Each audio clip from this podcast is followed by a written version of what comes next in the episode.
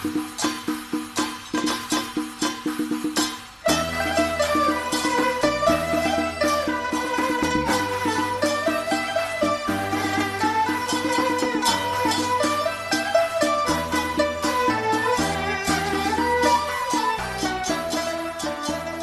家好，我是蛋比，我是哈哈。今天我们要讲的是唐伯虎点秋香。大家肯定没有想到我们的选题吧？我都没有想到我们的选题。这次是哈哈一下拍板就定了，决定讲这个唐伯虎点秋香。他曾夸下海口说，这部电影我能 把台词倒背如流。不能。我后来，我后来又重看了一遍，我发现我并不能。对，这又是一部比较老的电影啊。像上次我们讲《触不可及》那部是二零一一年上映的，我现在一想都感觉十年以前都已经觉得很老了。哇塞，那在前面那那一个咱们讲的那个叫叫什么？就是发哥他们那个。哦，纵横四海对那个更老。哇，那个九九一年还是九零年啊？嗯。呃，九二年，九一，九一年好像，九一年啊，对，那不是那更早，嗯，这个比这个《纵横四海》还要稍微晚了两年。对，这是相当于在在香港是一九九三年，对对，在内地应该是一九九四年引进的，啊，内地的时候，我当时还去电影院看的。厉害吧？我也是去电影院看的。对对，真的是直接笑趴在电影院，觉得哇太搞笑了。就是，就是长那么大啊，当然虽然当时没有多大啊，他大概七七八岁啊，八九岁那样，这长得那么大，没有见过，没有看过这么搞笑的电影，没有看过这么搞笑的节目，然后就当时就这种感觉，觉得哇太好笑了，然后笑到不行，简直。但是被被我妈，因为是我妈带着我去去的去看的，所以但是被我妈斥责为这个。香港不愧是文化的沙漠，拍的什么乱七八糟，毫无文化可言，净在这瞎胡闹。对，当时我觉得当时人因为没有见过这种电影形式吧，就现在就这种电影形式，即使你到现在来讲能拍的这么行云流水的，我依然认为还只是我们周星星同学。真的是，我现我那个我这不是为了做这期节目又又又重新看了一遍嘛？我觉得那个节奏超级快，整部电影的节奏就是真的是行云流水，就可以用你说行云流水，就是一个梗接一个梗，一个高潮接一个高潮起伏的那种感觉。对，而且就是很多都让你出乎意料，但又不觉得说刻意的有特别，对那种，就是这这个非要给你挠的让你笑了那种感觉。对对对对，我觉得星爷最厉害的就是这个，嗯，如果是换一个人演，可能他就会把这个东西演的特，就是也也演成这么夸张，但是他就会让人觉得哇，太刻意了吧。太卖傻了吧，就是太卖弄这个这种什么屎尿屁这种东西了吧。然后，但是星爷一眼就觉得觉得哇，好自然，就觉得应就应该是这样，就就这种感觉。嗯，对，所以我觉得这个当时所谓的这个突破就是这种感觉，就因为以前在我们看电影的时候，就有点像我说之前咱们说纵横四海那个，嗯，这个纵横四海还只是说同类型的片子在中国，嗯，第一次看到。但是像星爷这种片子，我感觉跟他接近的只有金凯瑞。对对对，是的，是的。对，只有金凯瑞。星爷也一直表达说金凯瑞是他的偶像。嗯，对对，所以说其实星爷是创造了一种影片的类型。就所谓的这种什么无厘头搞笑的这种，对对对，无厘头的类型，对对。其实说实在的，就是当时那那个不光是说咱们内地，因为当时内地改革开放时间还不太长嘛，确实就是整个文化界还属于偏严肃类型的那种。然后就就不光说是这个时候，其实当时，即便就是在这个香港看到星爷的这种表演，也都觉得很很很莫名其妙，好多人，所以以以至于导致他他的。电影就是在很多年、很很多部电影里面都取得了极高的票房，在香港都是，就是当时我记得咱们之前讲周星驰的时候也讲过，就是说他的当时香港票房前十基本上是他跟成龙大哥平分了，但是应该的，应该的，对，基本上都是，就是一般十部里边有四部是成龙大哥的，四部是周星驰的，然后剩下两部可能是其他人的，然后基本上就是就是这种，经常这样。然后但是呢，就是个地位啊，这个评价，这个评论啊，那可是差的太远了。他跟成龙大哥这个差的就太远了。嗯，哎，他他就就我觉得本身来讲喜剧，对，嗯，就就很难被认可。是是是，嗯，对我当时看这个看这个也是上小学的时候嘛，而且我觉得最最让我到现在都没想明白，当时是小学。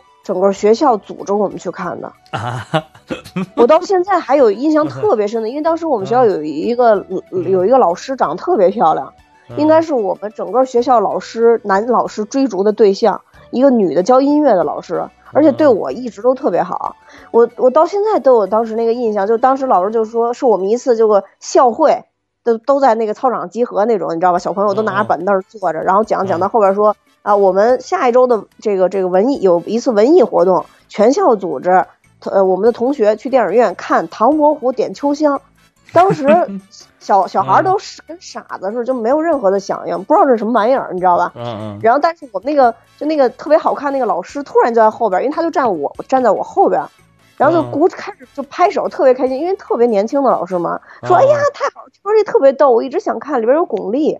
啊啊，就是。就是你，你知道，就是那会儿，这就真的是一个年轻人的那种风潮。嗯，但小孩儿你特别傻。当时我想，应该也就是类似于像一种历史文化影片，让我们从中能学到点什么，并且呢，应该是跟地道战、地雷战类似这种的，应该属于同一题材的。因为那会儿小嘛，不懂。因为那会儿你你不是看地道战、地雷战，要么就是狼牙山五壮士。嗯，对吧？就反 正只要你组织看，肯定都是这样的。当时我还记得我们看那个有一个叫什么。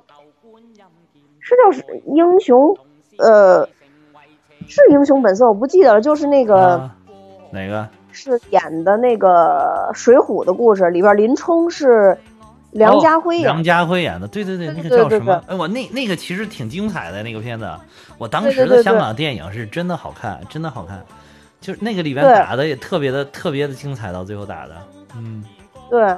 然后就是，而且关键是剧情也是跌宕起伏，就是林冲等于就就是被好兄弟出卖了嘛，就是那个，对对对对对对对。当时哇，觉得小朋友看到内心，你看当时我作为一个小朋友，内心也是受到了冲击，觉得哇妈呀，这人太坏了，哇，被兄弟出卖了，我好伤心啊！就是我一想，我要自己被兄弟出卖，我肯定就是想一头碰死的感觉，有一种，嗯，对，就那部片子，你想当时，呃，这个。我们也是学校组织去看的，然后这部片子当时组织去看完了以后，它本身就其实是一个香港的这个算什么片子呀？它也是一个侠义片，古装侠义，反正就动作片，就类似于这种的吧。然后也是那个那个就《唐伯虎点秋香》前前后去看的，反正。当时看完那部片子，还要求我们每个人回来都写观后感，关于这个 观后感呢？对对，要要写出这种感受了。我觉得那个片就当时我们就写，就是写出什么林林冲的英雄气概，然后对，然后写那个鲁智深对自己的兄弟不离不弃，就是你你那会儿都写过。鲁智深还是徐锦江大哥？对对对对对，演特别好，真的演特别好。所以你就想吧，当时。所以一说这《唐伯虎点秋香》，我我当时想，肯定又是个历史题材。然后呢，我们回来又得写观后感。但是破天荒那次真的就没有让我们写观后感，估计老师也认识到这个小朋友 写不出观后感来。以前需要看电影都要写观后感，写出来五花八门。对，就是可能老师都没理解这个电影到底要演什么，实在看不出来，就跟你妈说的似的，已经是一片废墟的感觉，所以就写不出来。那那反正就这部片子，我觉得对于咱们这个年龄段来讲，当时真的是算是又开了一次眼界吧。看这种电影，开开了眼界，开了眼界。这绝对是这，而且而且这个是我看的，应该是我看的周星驰的第一部影片啊，也是我看第一部影片。对对对，这是这是我对周周星驰开天辟地的一部影片，真的是。然后从此就奠定了对星爷不离不弃的追随。就是我我，而且我看就是，因为这回准备节目，我看了一些就是包括豆瓣上的评论，好多人也都说这是他们看的第一部星爷的电影，然后就是觉得一下被这个星爷深深的抓住了，就这种感觉。嗯，对，星爷后来就是演的古装的，其实哦也有挺多的，大内密探零零发，然后不少的不少的。不喜儿，哎，算丝草不算古装，嗯。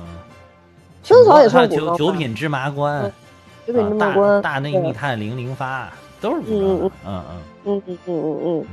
但是不知道为什么，就是对这一部印象特别深。我我我就是抛开这一部，最喜欢的还是《武状元苏乞儿》。我记得咱们应该讲过《武状元苏乞儿》。嗯，对对对。对这部当时一直就都觉得是一个开天辟地的一个影片，当时咱俩都一一直都感觉说不敢亵渎它，不敢轻易讲这部片子。对对对对对，真的是真的是。对，就是，但是我而且我不知道就是我们小朋友没看过这部片子。我不知道零零后是不是有有的可能没看过，嗯，但是九零后我觉得应该九零后应该还是在星爷的那个阶段吧，我觉得应该是在在在在在在应该在嗯嗯。因为相当于他这个等于是，其实他创造的是一种演绎的方式嘛，所以说他等于是他对这个，你看对现在整个中国的喜剧界，不管是大陆的还是港台的，这个就是它整个喜剧界的这种语言表达方式，这种剧情的表达方式，都有产生了深刻的影响，包括里边用了好多梗，简直就一一直就是延续了下来。比如说你现在你你在家里边啪拍死一个，你说那蟑螂，你拍死的它叫什么？它不叫小强吗？对吧？现在蟑螂就是叫小强，小强就是叫蟑螂，不管它是什么蟑螂，就是都是小强。对吧？还有就是，我这这回重看才发现哦，这个那个，你现在就是你不认识的狗，就街上你随便看到一个你不认识的莫名其妙的一个狗，那你肯定都叫哇旺财，旺财。后来我发现旺财在这个唐伯点秋香里边已经第一次出现了。我我原来一直以为那个旺财是在。大话西游里边才出现的，后来发现这个旺财在这部里边已经出现了，嗯，所以就是说现在大家只要只要看到蟑螂都叫都叫小强，只要看到不认识的狗都是旺财，那 对，其实全是出自于这个《唐伯虎点秋香》嘛，出自于这一部。你你你其他还有你这个小强跟旺财，你有的时候在其他的那个电影里边，喜剧电影里边，你还能见到这些这些名字，就是影响力非常大。对对对对对，他就是确实。这个这个等于说，其实这部片子你要从现在这个角度，过了二三十年之后再来看这部片子，其实它开启的是一种文化现象，它它并不是说一部简单的一个电影，或者说它开启的仅仅是一个喜剧的这种一种方式，一种演绎方式，它并不是，它已已经算是一种文化现象，这个很厉害，这个真的是为什么星爷在很多人心中这个地位这么神圣，我觉得主要是体现在这里。对，其实主要是他说所谓这种无厘头，是他开创了一种表演风格吧？我觉得，对对对，这个是很重要的。所以，所以说，也从认知和习惯上，还有感情上，像我们这个年代的人，也会觉得说，呃，确实别人演不出来。我觉得也也有一些感情还有习惯性的加分。对，如果说现在小朋友看另外的一些喜剧演员演演东西，比如他就是看这个沈腾，那他可能就会觉得。当时沈腾也演的很好，你你就是你你现在说你要让我再觉得，我觉得现在真的我感觉有点能够称得上接星爷班的，真的就是沈腾，就沈腾的那个喜感，感觉好像也是骨子里带来的。就是他那个，因为我我现在一直还会看那个浙江卫视的《王牌对王牌》，然后里面那个沈腾，尤其再配上贾玲这两个人，简直了，就是。那个梗简直是信手拈来，随便说就是随便，或者是很普通一句一句话，让他一说，沈腾一说，就觉得很搞笑。你换个人说，可能就不搞笑。所以这有的时候喜剧这个东西真的得有天分，我感觉。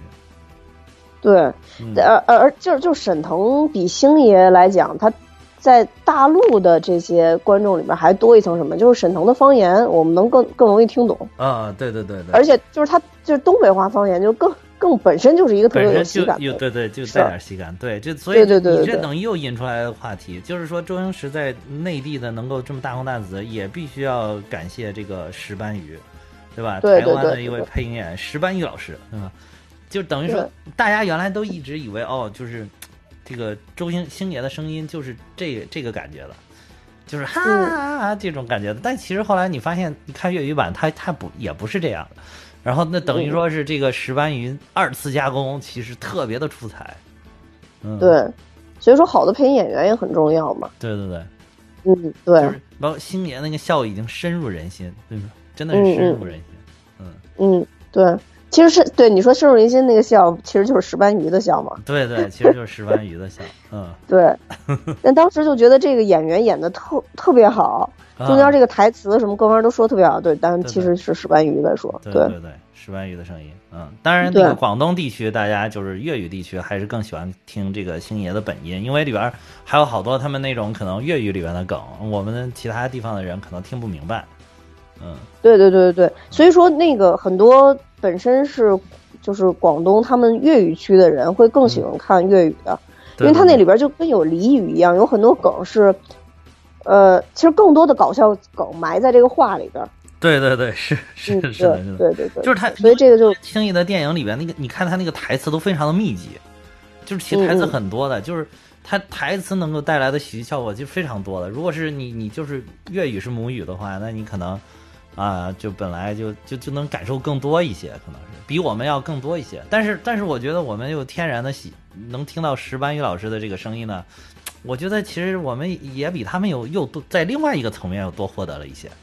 就是各有优劣吧，各有胜负，可能是，嗯，嗯嗯嗯，对，就像就像无厘头，其实也是广东那边的一句话嘛，对，所以它它本身就是有意思，粤语的方言，嗯，对对对对对，就是觉得说一个人做事儿好像不太容易能理解，觉得这人不知道怎么回事，对，就这种感觉，做事不知道怎么回事，颠三倒四，不明所以，乱七八糟，就这种感觉啊，就叫无厘头，对对对，啊，对对对对，嗯。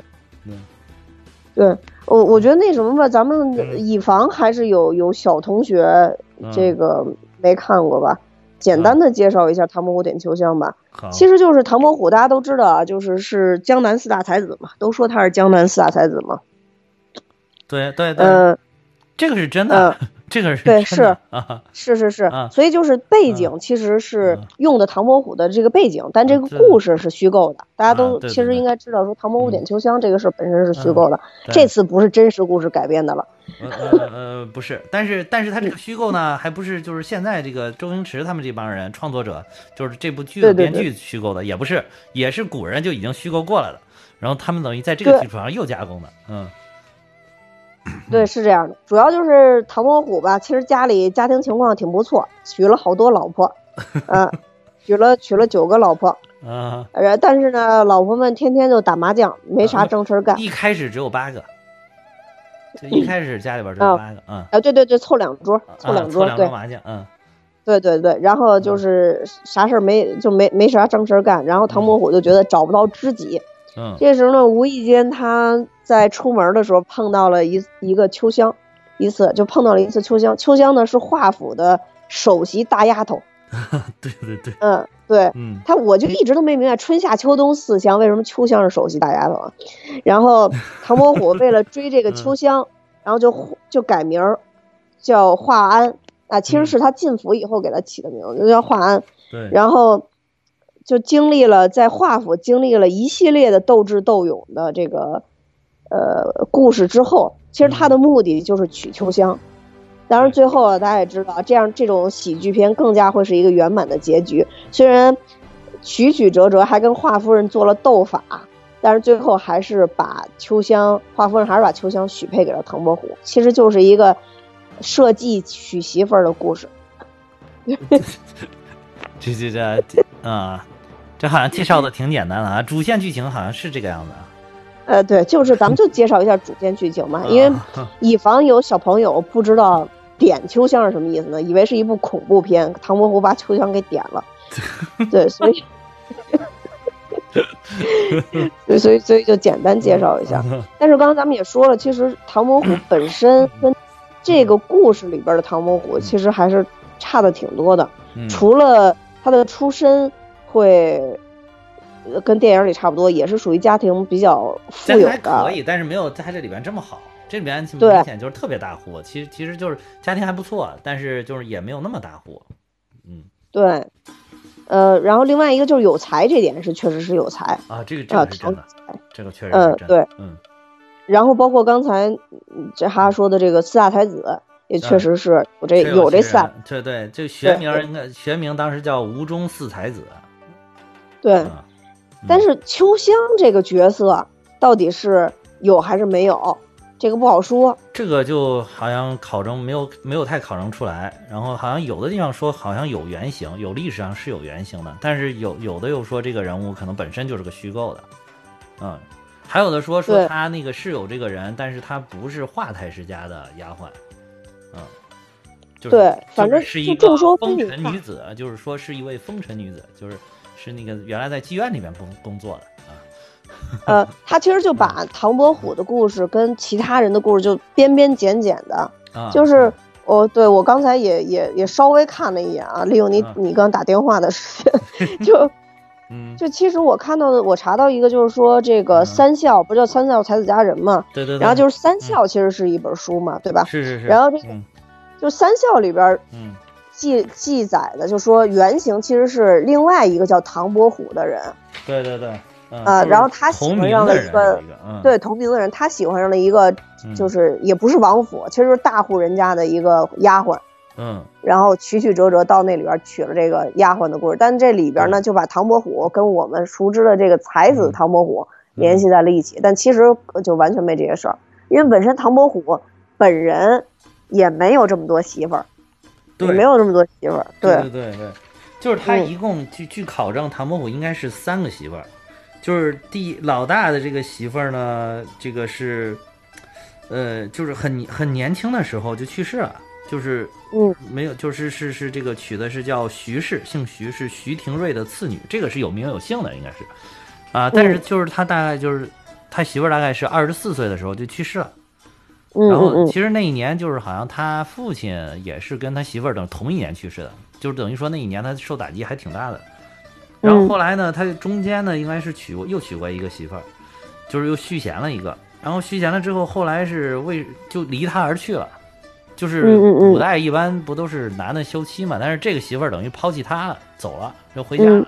然后是因为就是当时那个牵扯到这个舞弊案，就会考舞弊案，嗯嗯，就是。等等于一下，他本来要去考功名了。我这个这一段我准备准备了，但是我我本来是准备放到最后说，怎么突然间引出来了？没事，你就你就讲呗，顺着讲呗。因为我觉得就是确实故事剧情可能还是大部分人大家都都看过，我觉得就是更多引申一点，尤其是。还原一个唐伯虎，另外一个就是可能我觉得后边再加上祝枝山之类的，因为这里边祝枝山确实演的太夸张了。对对对对对，祝枝山这我觉得真的是与他这个叫什么相辉相映的这么一个角色，真的经典，这也绝对是经典，绝对是经典，绝对经典。这个配角也是真的是无出其右，我觉得现在这个，嗯嗯，那个就是就是等于说他第二个媳妇为什么离开他呢？就是因为他当时去考这个。呃，乡呃去这个去去进京城考这个会试，应该叫会试，就是哎呀，这得从从他一开始介绍，就是唐伯虎这个人本身他确实是很有才，就是他真的是就是书画双绝，就是在当时就已经很有名了。然后这个时候他很二十九岁考中的这个解元，因为这里边我记得唐伯虎点秋香这里边也有有的时候就叫他唐解元嘛。为什么叫他唐解元？就是因为他当时在。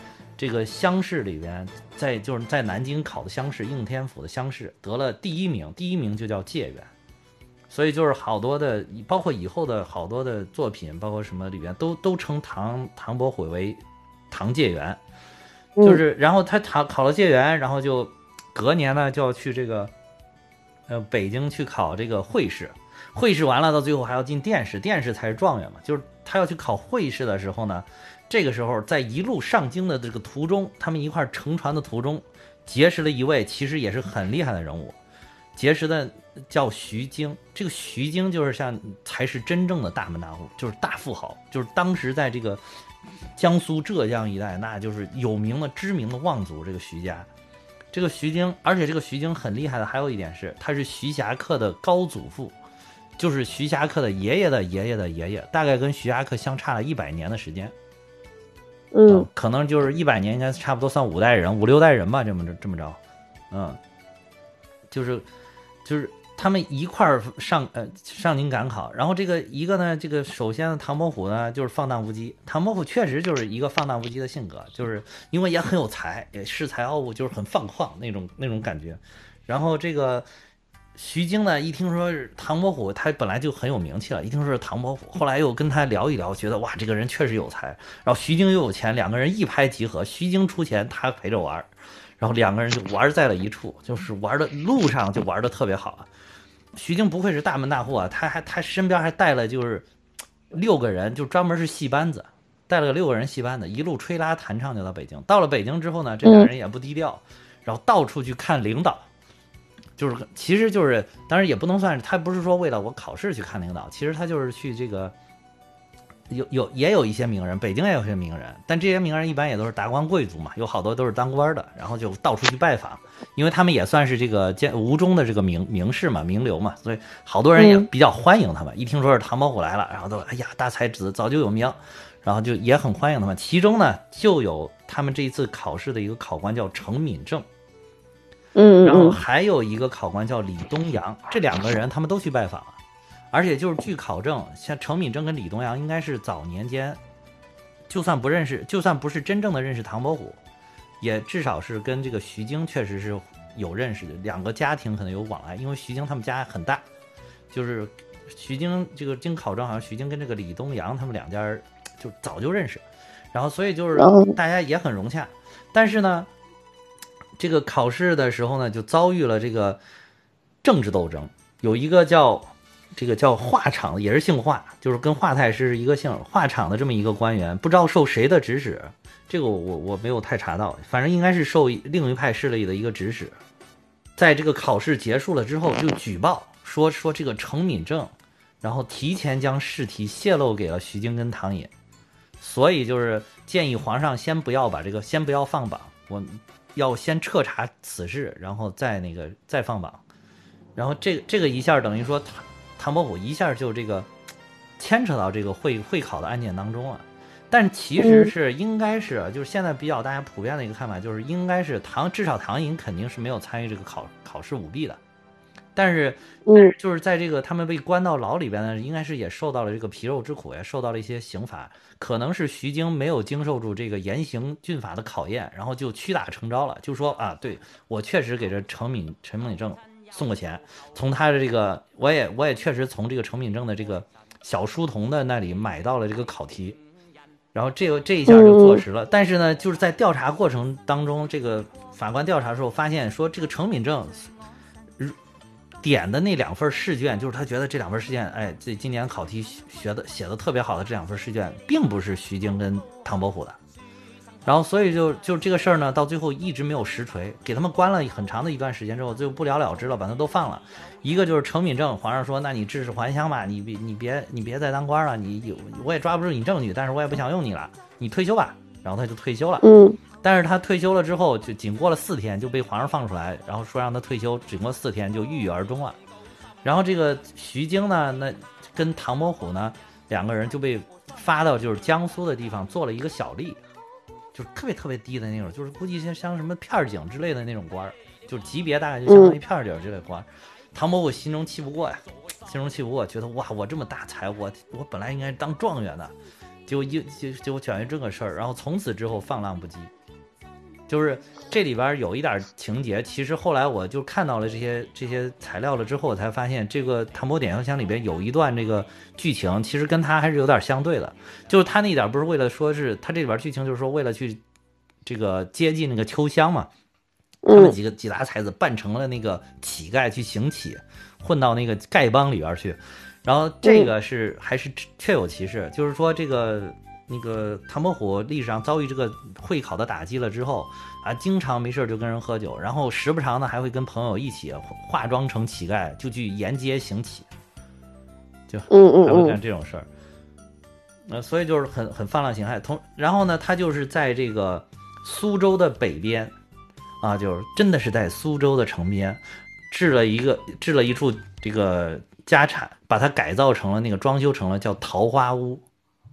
就是弄了个别墅吧，就算是相当于弄了别墅，叫桃花屋。他没事就画画画。对，桃花屋这个又引出来这里边一段剧情，就是他读的那个诗。那个诗就是大家特别熟悉的“桃花坞里桃花庵，桃花庵里桃花仙，桃花仙人种桃树，又摘桃花换酒钱。”然后包括最后那个他说的那个“别人笑我太疯癫”，是吧？我笑他人看不穿，不见武林好面目，无花无酒锄作田。就是这个，其实这首诗的头两句跟最后两句。然后中间还有很长一段，这首诗其实，呃，说是很长，其实总总体也没有太长。我可以给大家把中间那段都给读完，就是又摘桃花换酒钱，酒醒只来花前坐，酒醉还来花下眠，半醒半醉日复日，花开花落年复年。但愿老死花间酒，不愿鞠躬车马前。车尘马足贵者去，酒盏花枝贫者圆。若将富贵比贫者，一在平地一在天。若将富呃，花呃花酒比车马，他得驱驰，我则我得闲，然后这样才接上那个别人笑我太疯癫，就表达了他一一副那种，嗨我你你不要我，你不让我当官，我还看不上你呢，就就有点一种这种愤世嫉俗的这种豁达的心态吧，也是属于。嗯，对。总结来讲，这首诗表达的就是此处不留爷，自有留爷处。对，你们不让我当官，我就到处玩去。然后，嗯，对，然后就是经历了这个事情呢，然后他就变成了一副就是非常的放浪形骸的，就可能就真的是历史上就变成了一个非常无厘头的人。然后这个时候，然后他的第二任的媳妇儿就离他而去了，就是觉得哇，这伺候不了了，这这这位爷真的伺候不了，弄不了，然后就离他而去了。然后，然后之后呢，他就又在这个没事儿就去一些这个妓院里边逛一逛啊，窑子里边结交一些这个青楼女子。然后就当时认识了一个姓沈的姑娘，然后说有考证啊，说这个沈姑娘叫沈九娘，然后所以就是他为什么说他有九个老婆呢？就是一直都传闻他九九个老婆，就跟他这个第三个媳妇儿叫九娘很有关系，因为你你不知道为什么你正妻突然就就就排行就老九了。所以大家觉得哦，那家里边应该还有八个，所以所以好多人可能就后来写小说的什么人，就一一听他这个名字，就将他演绎出来了有八个夫人。其实就前面还有八个夫人，其实不是。嗯嗯嗯嗯，对，嗯对我我说了这么大一一大圈，我后来我才发现，原来我是为了解释他这个第三个媳妇儿是吧？对，就就就其实就是九娘的这个梗让大家不理解嘛。啊，对，九娘确实是对大家不理解。就是，对，嗯，所以就就传，而且他又那个很放浪形骸嘛，他就觉得哇，这种生性风流啊，有九个媳妇儿，觉得很正常啊，嗯，还有就是，呃，很正常，是你觉得？就是放浪形骸嘛。然后他就他在那个桃花坞里边就是创作的时候，他后来还给自己刻了一方章，就是就叫是江南第一风流才子，这是真的，他自己给自己刻了一个。那所以最后才有这个江南四大才子，然后说他排排之首嘛，排首位，嗯，啊，所以是所以就是后来人只要一说是唐伯虎，就都说是风流才子嘛，就是人家自封的。对，就是他刻章这个事儿，是我以前忘了是看什么文章里边写的了，但是我原来一直觉得是传说，然后这次我还特地去查了一下。对，就是到底是不是传说？后来发现还真是他他刻了。对对，原来我他自己刻章这事儿一直有印象，就觉得就是还有一种说，跟我有点像。就是还有一种说法，就是说这个当时他刻的这个章就盖在他其中的一幅画上，但是好多人说这幅画可能不是他画的，就是有可能这个章呢也是别人杜撰的，就是也有人说这个确实不是真的。但是我看这个目前大家普遍的一个考证呢，都就是说他确实刻了这么一方章。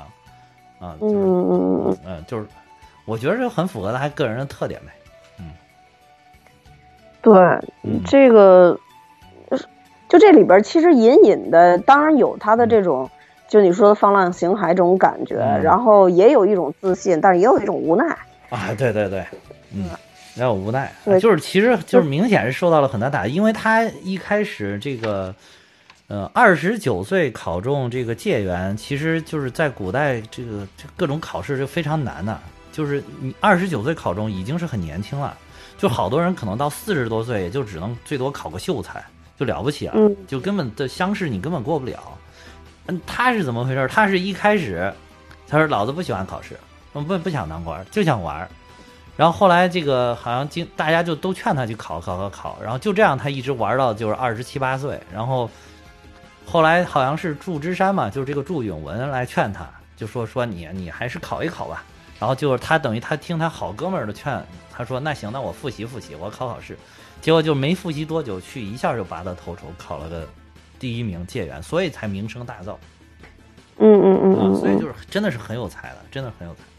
嗯，对，确实是，相当于就是当年的这种，嗯，既有钱又有才，就是这种高高富帅啊，这是这种角色，对对对，就是当年的网红，就是当年大对当年的网，嗯，对，嗯，只是就是因为经历了这个所谓的舞弊案事件，然后一下人就不行了，对，等于他，但是他。一开始特别的高，然后后来一下摔到谷底，就摔得有点狠，所以整个整个自己对自己也有点自暴自弃了。说实在，对，而且他后边还经历了就是宁王的那个事件，这里边唐伯虎相倒是没没没有具体说。对对对，他经完经历了宁王事件也是装疯卖傻，反正也不好过。是是是，嗯，就是他等于说真的是去给这个宁王当幕府去了，他后来。嗯，对对，是这样的。然后他去宁王当幕府，但是他后来就发现了这个宁王是要谋反的，然后然后所以呢，他也就是正好，他他想可能不想跟这个宁王为伍吧，然后就呃就是装疯卖傻卖傻呗，还裸奔，据说还裸奔，然后就是等于说宁王就觉得哇这这什么什么玩意儿，就把他放走了，就他不想掺和到这个政治斗争里边了。其实这还是挺聪明的。对，相当于保命了。是是是是，对，嗯，所以就是说他一生过得其实挺曲折、挺波折的。对，对。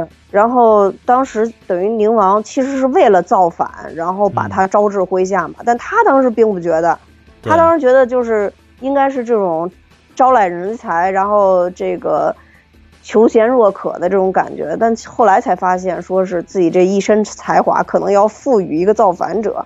当时这种就真的是乱臣贼子的那种感觉，谁敢谁敢造反呀？对对对，所以所以所以才装装疯卖傻的。你现在一想，装疯卖傻这事儿，其实真的挺可怜的。就是一个如此的才子，然后是各种装扮，听说还有裸奔什么的，乱七八糟。对对对对，说是还有裸奔，嗯，对，嗯，但是但但还是等于靠智慧，还是。避了一场大大劫难吧。对，但是就是说他晚年好像过得也很凄惨，就是他这么造，就是可能家业也就给造没有了吧。嗯，对对，应该是吧。就反正自暴自弃了。就经过实际上历史上唐伯虎是，不是这种如此风流倜傥的这种感觉，然后活得这么潇洒。其实，可能有有人看到他有潇洒的一面，但是。更多的只是无奈的表现吧。无奈，对，其实后来也有就是很潦倒、很落魄的一面，也对对，嗯，然后当然就是你你要是还原史实啊，这个这个电影就确实没意思了。然后这里边就是真的是超精彩，就是你当时看这个唐伯虎，简直就是那个儿时那种超跟超级英雄一样，你有没有觉得？就是文武双全，书画双绝不说，然后还 还有还有超高的武功。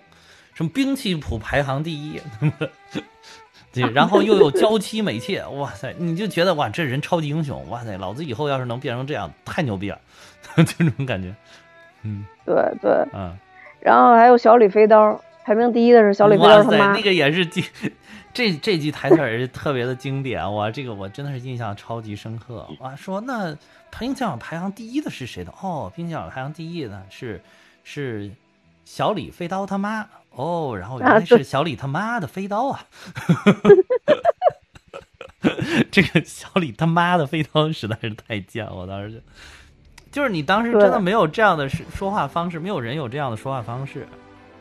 嗯嗯嗯嗯，对。而且他们说，就是像这些梗，很多就是放在粤语里边，也是粤语的那种，特别特别常见的这种，不管说是是，嗯。爆粗口啊，还是什么还是他们这种搞笑式啊，都是其实埋在粤语梗里面的，就包括这个小李他妈的飞刀也是。对对。就只不过他翻成国语也很有意思。对。对。所以就他他整部片子就是，嗯，有很多的我印象特别深的搞笑点，比如说就是当时有那个叫什么，嗯，采花大盗来来采秋香，嗯，东淫西剑南荡北色是吧？对对对对，这个名字起的我也觉得起绝了，这个真的是，嗯。然后不光这四个人，其实当时，呃，周星驰说的也特别精彩。然后说什么，呃，小弟是人称玉树临风盛潘安，一树梨花压海棠的小银童 周伯通。对，对对对，哇！其实当时你你想想，其实这些电影的这些台词儿，真的还是很考究、很认真的，他不是瞎胡在那儿整的。嗯，对，当时不懂，当时真的不懂，对，就是。其实他当时说这一套，我就觉得好像是押韵的，就跟听相声一样。但是他具体说的是什么，其实其实我我我我没法理解。是。就比如说什么周伯通，伯通是谁？他是谁？对对对。不知道，也不知道什么叫那个这个，一树梨花压海棠，就就就完全不理解这些东西。我都是到后边看了好多遍，呃，《唐伯虎点秋香》之后，才发现他这里边有好多词真的是很考究的。对对对，所以当时我因为我对这个印象特别深嘛，然后后来我还查了一下，其实这个我为什么知道这是那个一树梨花压海棠是指的说这个算是老牛吃嫩草吧，但指的是男的老牛吃嫩草那个意思。这其实也是一个就是宋代的一个词人，好像是叫张先吧，我呃我记不太清楚，好像是叫张先，因为我记得我以前查过这个，就说因为他就是那种也是。风流倜傥那种年轻的才子，然后但是他在岁数特别大的时候，好像七八十岁的时候，然后娶了一个十几岁，大概十几二十的吧，这样的一个小姑娘。七八十岁的时候，哇塞，那不跟我们杨老师一样？对对对对对，我刚才想加上这句话了。对，然后后来呃，相当于呃，苏轼，苏轼后来知道这件事儿之后，嗯，他写的这首。这首这首词，然后，但是我已经记不太清楚他那个具体是什么，但反正里边，呃，就写了一句，就是一树梨花压海棠，其实就指的一树梨花，其实就指的张先，海棠呢，就是指的他这个小媳妇儿。啊，那你知道有有一部电影，原来梁家辉演的，就是还是跟一个是个法国片吧，跟一个法国小姑娘，那小姑娘特别好，演的那那部片名就叫一树梨花压海棠。哦，那我没看过。有一种版本翻译吧，应该是，啊，就是就是就是叫这个名字，然后，啊，嗯，有点限制级，嗯，哦 哦，嗯，就可能一树梨花压海棠，这个是多少男人的梦想。没有没有没有没有没有，绝对没有，绝对没有。行，你这觉悟可以，你这求生欲也可以。嗯，对，所以所以反正总之，我觉得就是这部片子，如果你反复的去看，随着你年龄的增长，它就跟其他片子不太一样。因为有很多影片是因为我长大了以后我再回去看它的感悟点，它有一些人生的感悟，所以让你看这个片子意味不一样。而《唐伯虎点秋香》这个片子，嗯，每次你回头看的时候，会在很多点上，不管他的是他的诗词，还是他的呃影片的布景。对，呃，还是他的搞笑的点都会让你觉得跟以前想到的不一样，而且，呃，周星驰的电影我总觉得有一个特点，就是说你越到岁数大去看，越觉得好像虽然笑点还是那些笑点，但是会有一种感动会更多。嗯，我当当时看这个苏乞儿就是这种感觉啊，是是是，嗯，还有一个就是你你会觉得这个。就是你，你可能突然能看到其中表现的很多，就是可能是不是成年人世界的这种无奈。就是比如说，你你你，我要原来看的时候，我就觉得这个片就是纯搞笑。但是后来发现，他为什么去点秋香？他给他安排的这个理由就是说，他娶了一堆媳妇儿，他发现不是真爱，或者说是本来可能是觉得是真爱，但是娶回来发现哇，完全变了个人。就没事儿，就是什么摸牌九什么，对吧？拼骰子，然后打麻将，对吧？就完完全就是已经没有共共同语言，所以他才觉得哇，特别想去追求一个就是能够真正理解自己的人。这个我觉得是有多少就是那种陷到这种围城里边的，或者陷到一种一段感情里面的人，可能都是想有这样的感觉，就是这个人啊，他好理解我呀，就是为什么为什么相爱，为什么爱他？他可能不是特别的美。不是不是怎么样，就是但是他就是不是说有多高的这个对吧？家庭有多么的殷实，并不是这样，就是说啊，这个人好理解我，就理解万岁。就是他这里边其实给赋予他这个去点点秋香这个理由，就是说我想去找，要觉得哈，秋香能够理解我，秋香就是我心中那个经典。但是等于到最后又来了一个反转，就是说你那个最后秋香也不是，秋香跟他家媳妇儿差不多。对对对，就 就是一就是，其实我觉得这展现了一种什么？就是说人在谈恋爱的时候和你一旦结婚之后，这人就不大一样了。啊，对对对对，谈的时候有的时候你看双眼有一种盲目性，对吧？不管是男的女的，互相看着都有一些盲目性。嗯，对，而且两个人就之间表达会拘着，就是，对对对，就是会把自己美好的部分更愿意先给别人展现。但是你一旦结婚了以后呢，反正就已经签合同了呗，也反悔很难了。然后就就会展现出来。你看他之前的话，他也确实觉得秋香很很理解他嘛，因为他展示的这个华夫人其实是跟唐家是有一定的这个。就是他妈告诉他的说，还说说，哎，我们有两大仇家，一个就是夺命书生，然后另外一个就是，其实我我最早的时候，我很小的时候看，我没有注注意到前后的这个关联性，然后后来我看的遍数多了，我突然发现，我靠，这华夫人不就是他妈说的那个情敌吗？跟他抢他爹的情敌？对对对对对对，就是啊，呃对，然后所以就是他这个恩怨情仇，还不是说那种就真的有多大的。血海深仇这种，其实是是吃醋争风吃醋的这种感觉。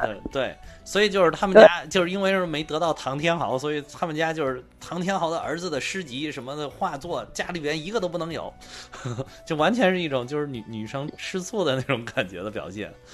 对，但是秋香还在默默的、偷偷的，就是关注着唐伯虎。而且，当祝枝山被抓住以后，他误以为祝枝山就是唐伯虎的时候，还特地跑过去问祝枝山啊，说你是不是你你你你是不是唐伯虎？对，因为秋香在里边其实就是一个顶级大美女嘛。然后祝枝山就在这里边是一个顶级猥琐，然后立刻就承认自己是唐伯虎。对对对，而且那那会儿承认的时候，连语气都都变了，本来说话特别贱的。然后说说说什么小鸡吃米图，对吧？然后最后发现，对对对，啊，然后最后说不错，我就是唐伯虎。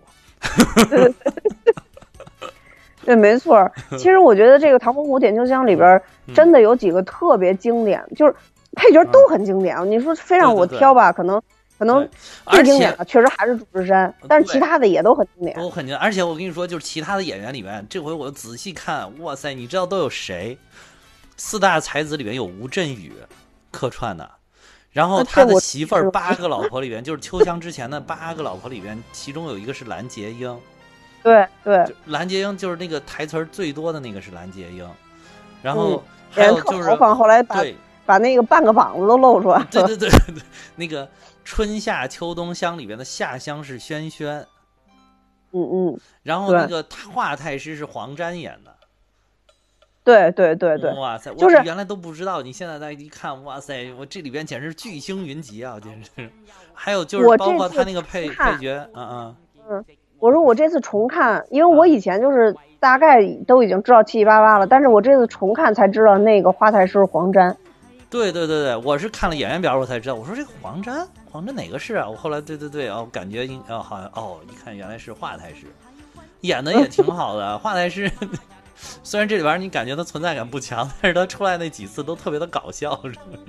对，我觉得华太师这个吧，精髓就是要演他没有存在感，他又就是要把他没有存在感给演出来。是，我觉得 对对对对对，你说的这个很对。还有就是那个对穿肠是古德昭，就后来食神里边那个大反派就是古德昭，而且古德昭还是导演，还导过几部周星驰的电影。哦，对穿肠啊，都都特别有名。还有包括这个夺命书生，都是那个传统的香港电影里边的演武行的那个演员嘛。啊，对对对对对对对，刘家辉嘛。啊，对对，刘家辉，对，嗯，他演的真的特别多，而他到现在都在演，都也还还依然就是作为一个配角活跃在这个香港的这个这个是是是大屏幕上，对大屏幕小屏幕都活跃，是是是是。是这，所以这这部剧里边哇，巨星当然我们不得不说的就是哇，陈百祥陈老师演的祝枝山简直是深入人心啊！而且就是这个去年香港这个动乱之后呢，你能看到哇，陈老师原来是个三观极正的人，就是你很难想象哇，祝枝山大哥居然三观这么正，对吧？对，自发的就是说了很多关于就是。呃，说实话，就是正能量，虽然有一些政治吧，但是真的是很正能量的这种正能量的话，而且就是他很早很早就去挺那个港警嘛，去还去那个香港的警察的总部去看望大家，就是给大家打气嘛。就真的是我没有想到哇，原来这个这么这么屌丝哇，屌丝之王 就是猥琐之王的祝枝山老师哇，这个原来这个真正的现实当中，嗯，一团正气。对，我也没想到，我也没想到。而且我觉得这里边就是，如果不是陈百祥来演这个，可能接不住周星驰这里边的好多东西。就是有，我当时一下就想到了那个，就是《天天向上》早期的时候，那个汪涵身边的欧弟。就是如果没有欧弟的话，可能汪涵抛出来好多梗，那个其他几个人接不住。这里边也是这种感觉，就是那个周星驰。就搞的这些乱七八糟的东西，如果没有他这么在旁边添油加醋的这么一个人，我就接不住。就是其他那换人可能接不住，我就有这种。嗯嗯嗯，确实是，他们这个真的太经典了，就是相映成辉的那种感觉。就他们俩的这个这个演的这个戏，对，真的是。而且就是其实他因为四大才子嘛，嗯，就是包括那个吴镇宇老师演的这个，他应该演的是文征明吧？吴镇宇演的是徐真卿还是文征明？哦，应该是文征明，因为他是第三个说的嘛，一般一般排第三是文征明，然后，那就还有一个特别瘦的，那个那个最后跟他比惨的那个是是徐真徐徐真卿吧？比惨？比惨跟那个四大才子好像是同一个人啊，我感觉。不是不是不是，那个那个人你你你可能不太看港剧，那个是那个梁荣忠，是演那个呃叫什么？他演过好多特别有名的那种港剧。就是有一个特别有名港剧叫《刑刑事》，呃，叫《刑事侦缉档案》吧，我不知道你看过没看过，好几部。没看过，我啊，他在里边是男二。港剧我看的少。嗯。哦，我一直以为他是那个，一直以为他跟那个他是他是四大才子之一呢，就过来跟他抢秋香的。不是不是，就就自己后来把自己脑袋打爆了那个。对对对对，谁能比我惨？然后嗯，对对对对对对，把自己打。他也真的是，他也真的是一特别优秀的香港演员，但是他好像是。在香港 TVB，后来好像他是应该是在生活里边出了什么丑闻了吧？之前特别捧他，他很多港剧都是男一。后来哦，是吗？哦，对对对对对，他那个这个真不知道。他他演那个《刑事侦缉档案》，就是他跟陶大宇，你知道吧？陶大宇你知道吗？不是，呃，陶大宇我知道，我都听过。呃，对对对，对不上。他跟他跟陶大宇、那个郭可盈，他们几个都是那个一起演的。而且那个《刑事侦缉档案》里边，呃，第二部还有那谁，那个就是。刘青云老师的那个媳妇儿叫什么？呃，呃，叫什么来着？刘，反正就是刘青云老师的他媳妇儿，就也是一个港姐儿。嗯，啊，对，对，所以他他还是挺受重视的。他虽然在这个电影里边戏份少，但实际他后边演电视剧的时候，真的是有很多重要的角色的。啊，所以我我知道这个人梁荣忠。你说那个实际上那个徐仁清是谁？我还。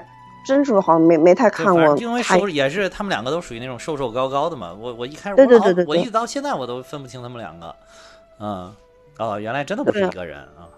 我还以为说这个四大才子其中还有一个不要脸的要跟过来跟他抢秋香。那个就这个这个这个叫什么？呃，梁荣忠他还演过那个呃，还演过周星驰一部剧，哎，叫什么来着？就是呃。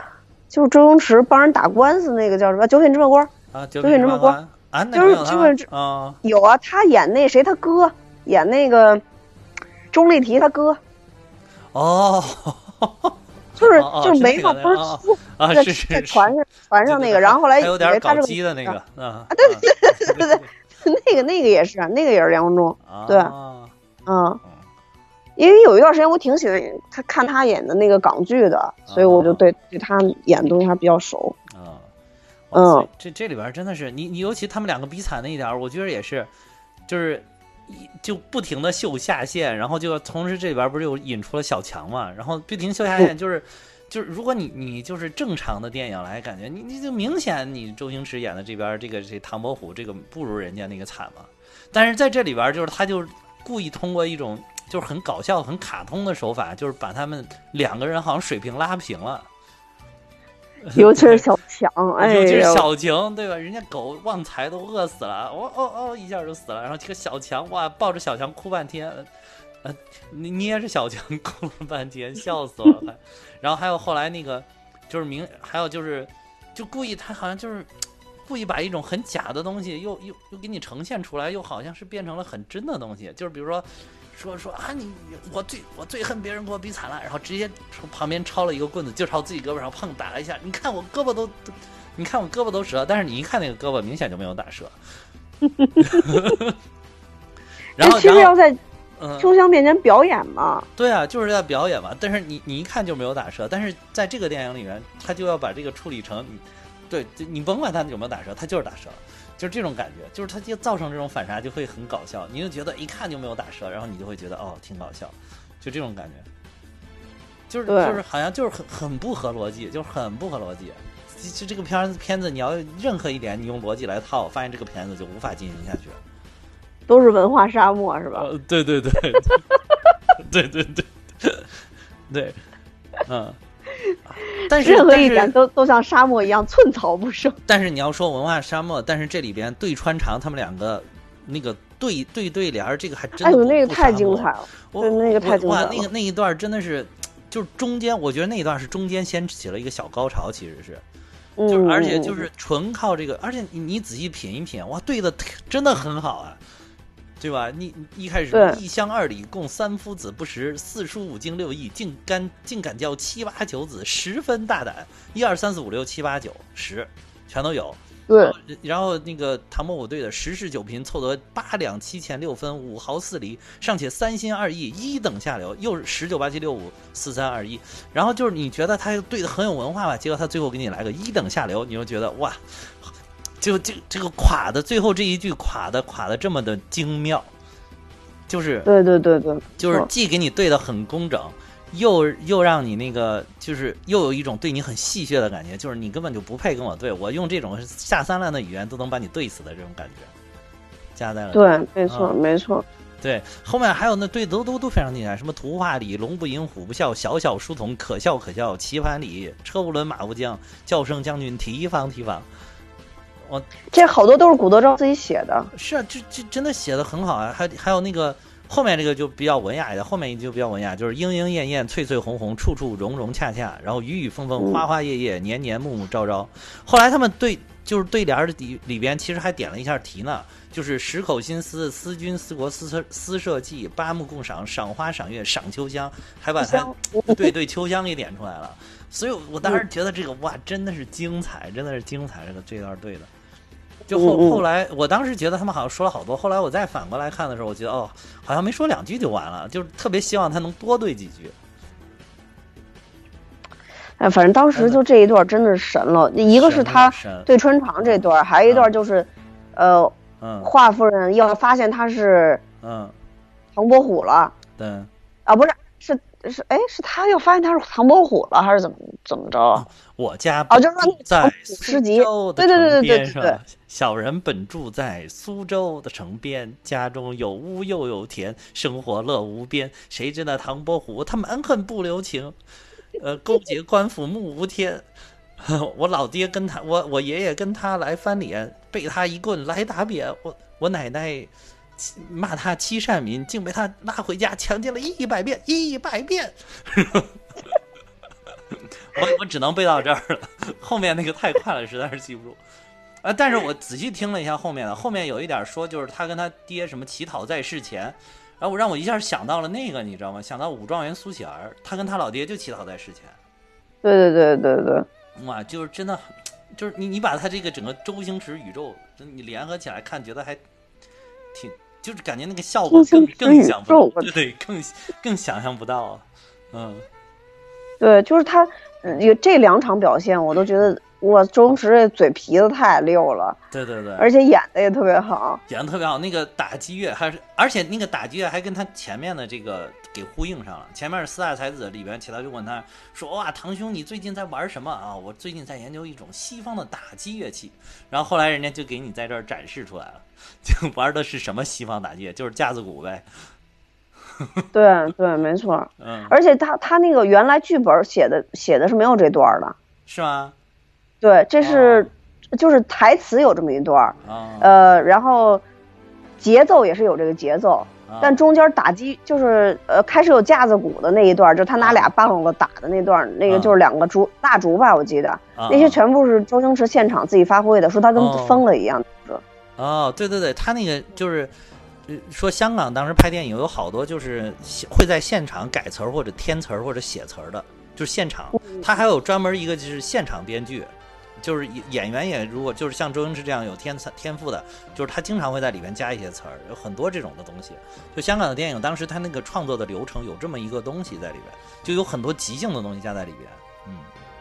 嗯，对，是这样的。嗯，尤其好像说周星驰的即兴创作能力又特别强。是。哎，我相信那会儿他应该正值壮年，应该是创作能力最最最优秀的时候。对，最旺盛的时候。你看当时他前前后后那几部就是什么赌圣啊什么之类的这种。就都是在那一段很密集的时间，就真真是就是那个人在处在巅峰的状态了，感觉，嗯，那时候还是个少年，还有好多沧桑未经历，所以就更愿意去表现自己。我觉得，哎，对，还有一段就是现在也经常用的，就是当时他刚刚说把他叫做华安，让他去教那两个傻儿子嘛。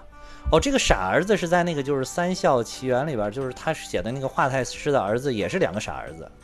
这个还是还算是有点那个什么，就是延续着这个一个传统。就是当时去，当时那个他他那个老师不是一搞得跟黑社会一样吗？就是就是我左青龙右白虎，老牛在腰间，是吧？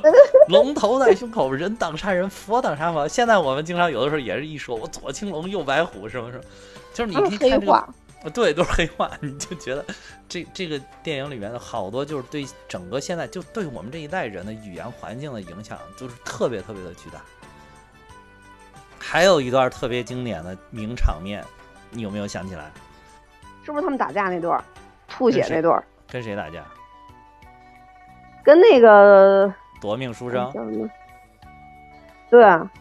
哦，不是，我正想说的不是这一段，然后这那段也也算经典，但是没有这个经典。这个经典就是含笑半步颠。哦哦哦哦，对对对对对对对对，含笑半步颠。呃，这里边有几个，这真的有这这个我也是含笑半步颠跟还我票票拳。嗯，对对，还我票票拳，对对。哎，就是含笑含笑半步癫，就是这种，就是你演着演着，突然好像打破了第四面墙，然后就变成了一个很现代的方式，就由从古代又进入到了现代，然后开始搞起了电视广告这种。我敢说，好多大家就是，尤其是咱们在这一代人，好多大家在大学的表演里边都采用过这种方式。嗯嗯嗯嗯，我敢说，对对。但在当时的电影里边很少见，但是这在当时电影绝对是一个创举，就突然出来，对，对，吃了我们含笑半步癫的朋友，什么？就是不能走半步路，不能什么有，不能露出半点微笑，不然也会爆炸而死，是吧？然后什么实在是居家旅行杀人灭口必备良药，关键是华夫人配合的也特别好。华夫人，对我觉得郑佩佩真的演的也特别好，真的，华夫人也是大配角啊，这郑佩佩超级有名，也是。还有郑佩年轻的时候太美了，特别美。然后包括那个谁，那个唐伯虎这里边他妈朱咪咪也是，哇，超级经典。但是我还是喜欢看朱咪咪演演这个，嗯，老妈子和老鸨子。对啊，所以他在这里边就演老妈子了。不不是不是这种当妈妈，我说老妈子那个就是家里边的老妈，对对对对。哎，那那你要说，咱们现在说到配角，说到配角，那最厉害的其实还有石榴姐。哦，哇塞，真的是风华绝代的石榴姐，这个风华绝代石榴姐，石榴姐。而且就是我后来看了，原来看过电视台有的时候播的一些版本，将有一些情节给删掉了，就是有点比较黄暴的情节，比如那个老虎不发威，你有 那个？对，我以前看的版本有的就有，有的就没有。包括老虎不不发威这个这句话，现在有的时候也经常会用到。你能说啊，老虎不发威，然后当我是 Hello Kitty 啊，就是后来有人又发展了一下，就是当我是 Hello Kitty 是吧？对，嗯，就是真的是，呃，石榴姐跟祝枝山那段实在太经典了，太经典，这这两个配角实在太太牛了。嗯嗯，但是但是我觉得啊，石榴姐确实一直都演特别好。石榴姐我最喜欢她，也是她还是在那个《九品芝麻官》里边演那个妓院特别能说那老鸨子那个，是是是是是，真的是我太喜欢她演的那个角色了，也特别经典那个，真是能把人说死，又能把死人说活那种感觉。是是是，嗯。哦，对了，还有一点我觉得特别经典，就是刚才忘说了，就是咱们那个说他们那个对对对联那个，对完了之后对穿肠一直在喷血，而且这个过了好长时间还在喷，就 感觉那个这段戏已经过去了，然后还在喷，对对对，对对对对对，就是你这种意想不到的东西特别多。当时你看这个这个电影的时候，就是你就觉得哇，就好像他他已经他作为一个配角已经领盒饭了，是吧？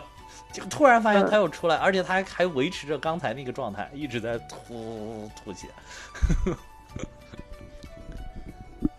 哎，经典，反正经典经典太多了。然后我觉得必须还得有一个，还有一个要提的，就是我当时特喜欢的一个角色，就是武状元。哦，因为武状元，哎呦，武状元，对的，武状 武状元。我看武状元还有人给他起的叫什么绘画行为艺术。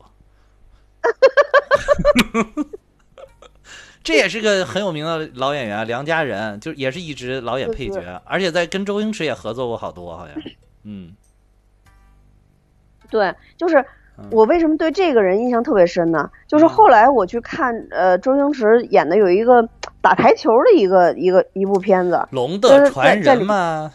对对，《龙的传人》，龙的传人，嗯，他在里边不是演他叔叔吗？对对对。我被那个他里边那叔叔气哭过，所以我对这个印象特别深。是吗？为为什么呢？他叔叔一开始就很唯利是图那种感觉。对对对对，就骗他们签那个合同嘛，所以他们家地没了，就是祖祖留下的地没了。对。但是我对那那个片子印象特深，里边有一首歌什么。小小姑娘，清早起床，提着裤子上茅房。对对对，茅房有人没有办法，只好拉在裤子 上。对对对，我那一段我看完那个之后，我也特别喜欢这首歌，超级喜欢。经典经典，嗯，对。其实其实这里边就包括唐伯虎这版配乐也挺经典的，就是他把一些就是很传统的音乐玩出了新感觉，就是那种。哦，你说到音乐，我突然又又想到这里边一个主题音乐，还有一首特别有名的名曲，然后红烧鸡翅膀我喜欢吃，然后但是你老母说你快升天，越快是要升天就越是要拼命吃，如果不吃就没有机会再吃。你然后你真的快升天，我真的快升天，要是不吃就没有机会再吃。你看是不是能背下来？我这里边真真的这个不知道看了几十遍了。这这个这看这部电影的变数真是难以计数，难以计数。哎呀，我估计你看这个，我估计看这个的变数可能跟我看弱点的变数可能是差不多的。我我应该弱点看的是比较多，看这个看《唐伯虎点秋香》我就没有看的多，可能。可能还没有《九品芝麻官》看多呢。我应该他看他的片子里边，我可能看的最多是《九品芝麻官》。因为我一直觉得，就是周星驰有些电影呢，他不是那么搞笑的，就是他不是以最后就是不是让你觉得那么搞笑，就是整个笑完的那种感觉。就是他经常有笑着笑着最后就哭了，然后还有一些笑着笑着就是笑中带泪，泪中带笑，对，就是那种很心酸的东西在里边。就能触动到灵魂的那种东西，但是我觉得他周星驰也有一些影片，就是从头让你笑到，就是以笑为主，就以搞笑为主的。就对《唐伯虎点秋香》，我觉得就是这样。对呀，所以我内心当中有两部就是他搞笑的巅峰，一部就是《唐伯虎点秋香》，还有一部就是《鹿鼎记》。哦，哎呀，那个也经典，那个也经典。哎，我我发现星爷的真是步步经典，真的，真的，真的，真的是。《鹿鼎记》就是《鹿鼎记》，我觉得就是唯一一个能跟《唐伯点秋香》搞笑媲媲媲美的这么一部，就是星爷的电影。嗯，其实我还挺喜欢有一部，但是那部因为中间被禁了一段，我不知道现在还网上能不能看。就是那个国产零零七。哦，国产零零七现在估计好像也是一直在被禁着。嗯。但是那个就是，它就反映了一些东西了。它就，我觉得它就不是让你纯搞笑了，就不像这种什么屎尿屁啊、乱七八糟、无厘头啊，全都给你堆上，就让你从头哈哈哈到尾，然后就结束了。就是，然后又是一个就是挺欢喜的结束，然后就结束了，就就这种。对对，嗯，因为那里边有袁咏仪，也有周星驰，然后有还也有袁是，就是反正那里边也是有好多东西是我没见过的，比如有一些特别，他模仿零零七的一些设备，但那些设备都非常古怪啊。对对对，就是什么，就是一一照就亮的手电筒。他说那要是没有光照呢，那它绝对不亮。对对对，它里边的达文西嘛，就是特别经典的达文西。其实他那个角色跟那个。大内密探零零发里边就是那个也是这个罗家英演的那个角色，两个人是有点重叠的角色。我觉得他可能是故意把想把这两个角色处理成差不多的感觉，就是形成一个宇宙一样的东西。我说周星驰宇宙一样的东西，就你一看哇有延续性，妈这个老头出来又演这种的没溜的感觉，没溜的发明家的感觉。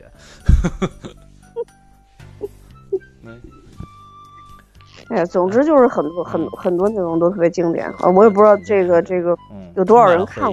真的充满回忆，这个，嗯嗯，啊，我我觉得咱们听友至少群里边的这些啊，看起来大多数年纪也都不小了，应该也都是看过的。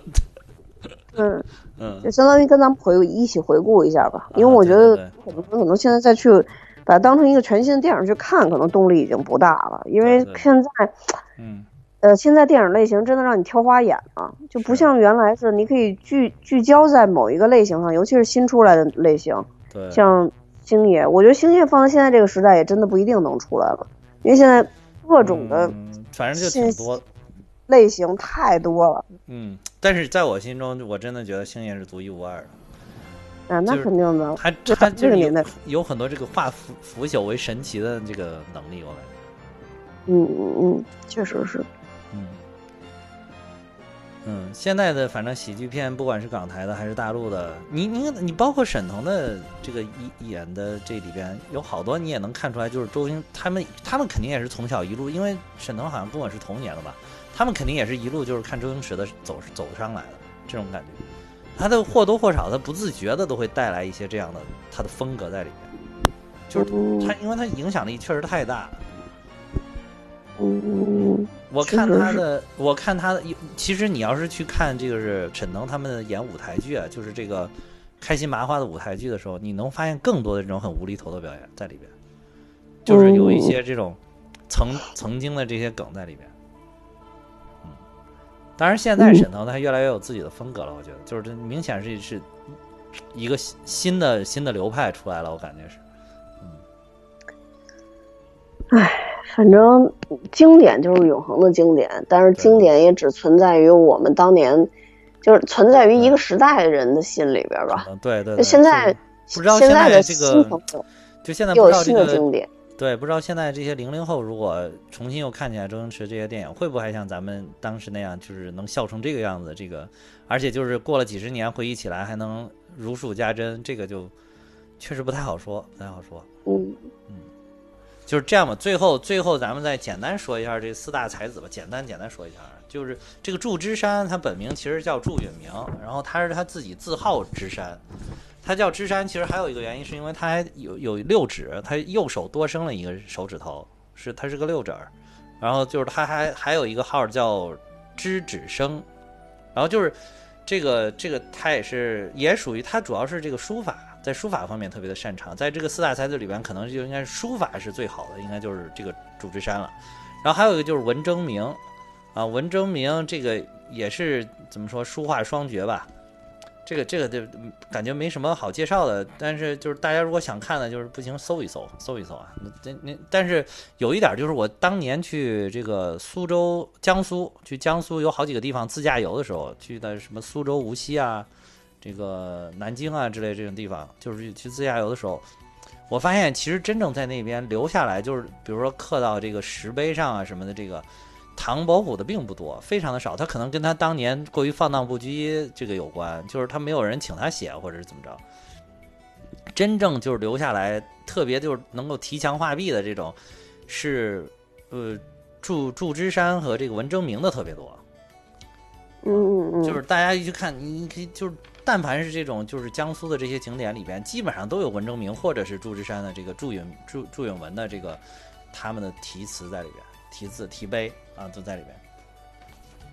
最后一个是徐真卿，徐真卿就是说他好像是他为什么排最后呢？因为那就是说他好像小的时候并不是很厉害，就是他这个启蒙的比较晚哈，就是就是也不是启蒙的晚，就是开窍的比较晚，就是到后来到了很大了之后，他他才跟着这个老师学书画，然后但是没想到就是特别的精进，可能还是有这个天分，原来一直没有被开发出来。然后后来才一下也是，就等于说这四个人基本上都是书书这个叫什么书画双绝，啊，就不光是不不光是这个书书法，还有这个绘画，都是在当时就是名噪一时，特别厉害的，嗯，所以就并称为这个叫吴中四才子，也叫江南四大才子，嗯，哦啊，因为这个唐伯虎自封了第一啊，所以就是现在我们普遍认为 唐伯虎是第一。而且唐伯虎不但自封第一，还自封风流，那几个人都不够风流啊。但是就是有一点说，这个可能这个这个电影里边虽然有夸张成分，但是也捕捉到了当时一些历史上的东西。就是祝枝山真的是个很幽默的人，就是据考证，就祝枝山本来就是喜欢这个没事儿哎调侃一下、幽默一下，给大家插科打诨一下的这么一个人啊。他他的为人非常风趣，那个人。你你说祝枝山吗？对呀，祝枝山就是历史上真正的祝枝山，本来就是一个很风趣的人，很幽默的人。哦，其实我之前对这几个人印象，就小时候看的时候，真以为就这样的。啊，对，就是真的是好多小朋友都是这么以为的，就是现就就现在大家所有人基本上都是这么以为的。就是觉得啊，才子，而且才子嘛，大家觉得放浪形骸一点很正常，啊。但但其实不是，其实最不靠谱的真的就是唐伯虎，其他几个的后来基本上都是还是有一官半职的。嗯，我是后来看了那个香港的那个叫什么《金装四大才子》那个电视剧，梁梁，哎呀，叫什么？嗯，嗯，关咏荷他老婆叫什么？啊，关欧欧阳什么那个欧阳震华。欧阳震华不是唐伯虎，不是欧阳震华演的，祝枝山是欧阳震华演的。哦，对，哦。伯虎是那梁梁梁梁，哎呀，想想不起来了。嗯，想不起来算了，让大家百度去吧。就是香港，哎呦，现在香港电电影就看他了，关咏荷她老公，你知道吗？张家辉，渣渣辉，是不是？对对对对，嗯，张家辉，张家辉嘛，对，他演。那部我也特别喜欢看，但是但是真的也好多年没看了。是那那也是老老电视剧了，我我倒是没看过，但是我知道我看过一点点中间。嗯嗯，行吧，差不多了吧？行了，这该讲的都是吧？这样证明了，嗯。今天也算跟大家一起回顾了一下我们真的都特别喜欢的一部经典影片，也相信我们的听众、我们的听友大多数人也都看过这部影片。但如果说特别年轻的朋友，如果你还没有看过这部影片，你也可以看看无厘头的开山鼻祖周星驰的经典之作《唐伯虎点秋香》。对，嗯，好吧，那我们今天就到这儿。我最后也要跟大家说，我们有自己的听友群了。如果大家有兴趣，可以看节目说明，加我的微信，我会把大家拉到我们的听友群里边。那今天就到这儿，多谢大家的收听，拜拜，再见。